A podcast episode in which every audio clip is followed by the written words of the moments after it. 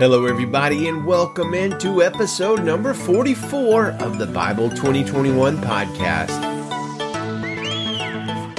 We are reading Acts chapter 16 today, and our focus is on the spread of the gospel all around the world. Thanks for listening. Thank you for checking out our website, Bible2021.com. And thank you for contacting us through the page, sharing the show with a friend, and leaving us a review on Apple Podcasts or iTunes if you are so inclined. Acts 16 is a great chapter. Tonight we read it during our family Bible time here at the Bible 2021 bunker. And our nine year old daughter Phoebe told me at bedtime that this was one of her favorite Bible chapters ever you know what? I think she's right. Lots of wonderful things in that ch- in this chapter, including that beautiful picture of Paul and Silas praying and singing to God while in jail, having just been nearly beaten to death. I got to tell you, I'm very inspired by that. Uh, to move beyond complaining about small little things comparatively. Acts 16 is like a microcosm of how the good news of Jesus spread throughout Asia Minor in the first century. It wasn't easy. Many sacrifices were made. It wasn't often glamorous and huge crowds and things like that. So let's look at a few of the pictures of Acts 16 to get a good idea of how the good, good news of Jesus went forth and what kind of cost was paid. First episode. Timothy is going to be selected here as one of Paul's traveling companions. But, oh no, he comes from a Greek family and he's not circumcised, so he has to be circumcised. Now, without going into too much detail, I gotta tell you, this is a huge deal for an adult male to have to go through, given that they didn't have scalpels or antibiotics or anesthesia back then. So Paul, why in the world does Timothy have to get circumcised? Why put the guy through this kind of torture? Well, we know from Paul's own writings that circumcision is not necessary for salvation and that spiritually for a Gentile it means nothing. And I'm not just making that up. 1 Corinthians 7:19 circumcision circumcision does not matter and uncircumcision does not matter Keeping God's commands is what matters, says Paul. So, Paul, why does poor Timothy have to go through this, man? It's gonna hurt. And the simple answer is because it would help the gospel spread further because of the prejudice of the Jewish people against the uncircumcised. And Paul and especially Timothy are here willing to make a sacrifice so as to be all things to all people, to put no stumbling block in front of the Jewish people. Now, Romans 14:13 might be a somewhat application of what is happening here. Paul writes, "Instead, decide never to put a stumbling block or pitfall in the way of your brother or sister." So, must Timothy have gotten circumcised? Was he required by the Bible to? Of course not, not at all. Would doing so cause there to be less hindrance to the spread of the good news? Apparently so, and he was willing to make a big sacrifice to do so Thus, the word of God spread. Second episode, Paul and Silas try to spread the word of God to Asia, but the Holy Spirit wouldn't let them go in. Then to the city of Bithynia, same result. They're not allowed to go in. So they found themselves by way of a vision in Macedonia in a town called Philippi. There they found out why the Holy Spirit called them there to start a church.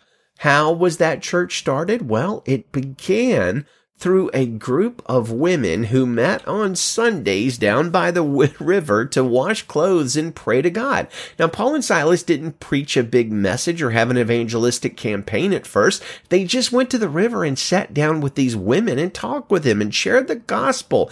And the church at Philippi was born, the recipient of Paul's majestic letter to the Philippians the word of God spread. Third episode, in that same town, Paul and Silas are a few weeks later, months maybe, they're sharing the gospel and making disciples. They're being followed around though by a young, probably teenage, maybe even younger, girl who had a python spirit.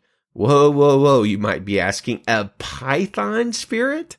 My Bible doesn't say Python spirit, it says something like spirit of divination. That's probably true. Almost no modern translation in Acts 16 says Python spirit, but that's exactly what the Greek word is. She had a spirit of Python, named after the region where the Oracle of Delphi, a supposed future seer and fortune teller in the ancient world, was located. There was said to be a Pythian dragon or serpent who dwelt near Delphi who guarded the oracle there And this girl was apparently, according to the Bible, possessed by such a spirit. She wasn't a charlatan. She wasn't a faker. She was the real deal. And this girl followed Paul and Silas around for days. And Acts 16, 17 says she shouted out, These men who are proclaiming to you a way of salvation are the servants of the Most High God. Well, finally, after days, Paul cast the evil spirit out of her.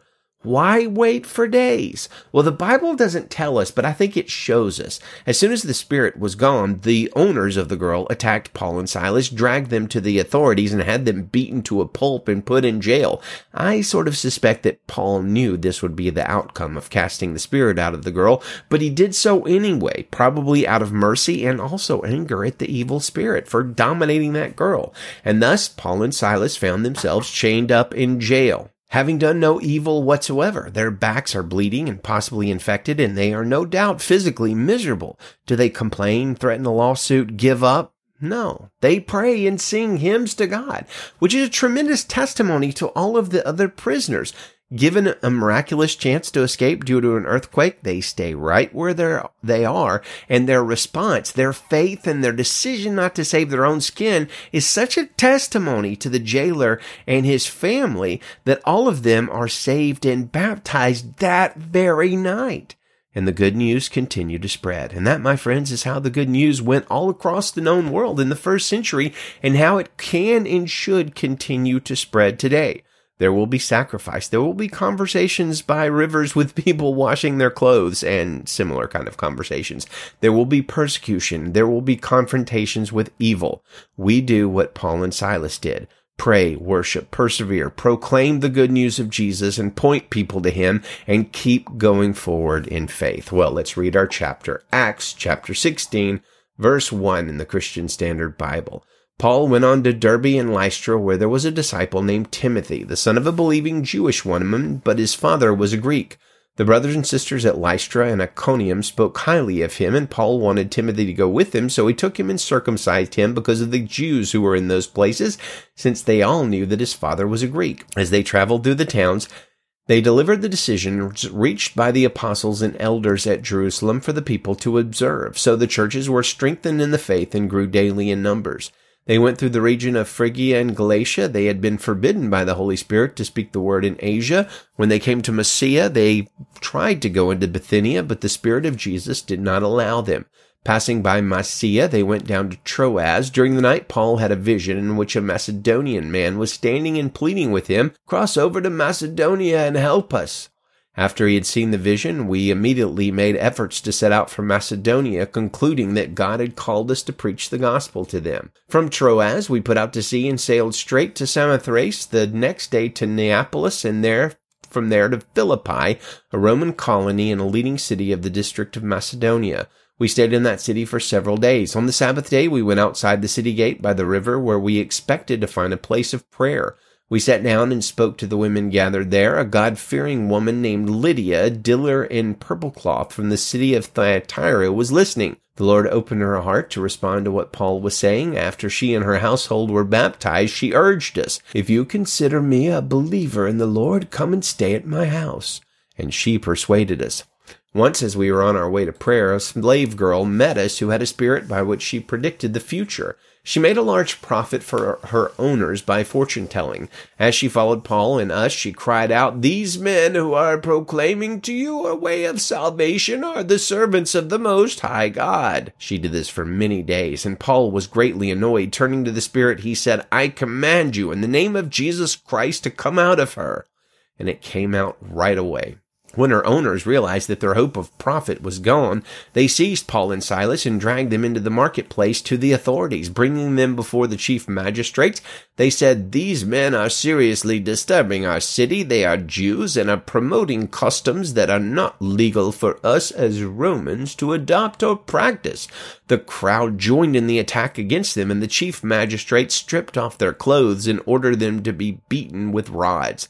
After they had severely flogged them, they threw them in jail, ordering the jailer to guard them carefully.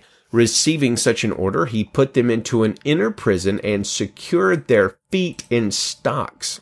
About midnight, Paul and Silas were praying and singing hymns to God, and the prisoners were listening to them. Suddenly there was such a violent earthquake that the foundations of the jail were shaken, and immediately all the doors were opened, and everyone's chains came loose. When the jailer woke up and saw the doors of the prison standing open, he drew his sword and was going to kill himself since he thought the prisoners had escaped. But Paul called out in a loud voice, Don't harm yourself, because we're all here. The jailer called for the lights, rushed in, and fell down trembling before Paul and Silas, and he escorted them out and said, Sirs, what must I do to be saved? They said, Believe in the Lord Jesus Christ, and you will be saved, your, you and your household. And they spoke the word of the Lord to him, along with everyone in the, his house. He took them the same hour of the night and washed their wounds. Right away, he and all his family were baptized. He brought them into his house, set a meal before them, and rejoiced because he had come to believe in God with his entire household. When daylight came, the chief magistrate sent the police to say, Release those men. The jailer reported these words to Paul. The magistrates have sent orders for you to be released, so come out now and go in peace. But Paul said to them, They beat us publicly without a trial, although we are Roman citizens, and threw us in jail, and now they are going to send us away secretly? Certainly not. On the contrary, let them come themselves and escort us out. The police reported these words to the magistrates. They were afraid when they heard that Paul and Silas were Roman citizens, so they came to appease them, and escorting them from prison, they urged them to leave town.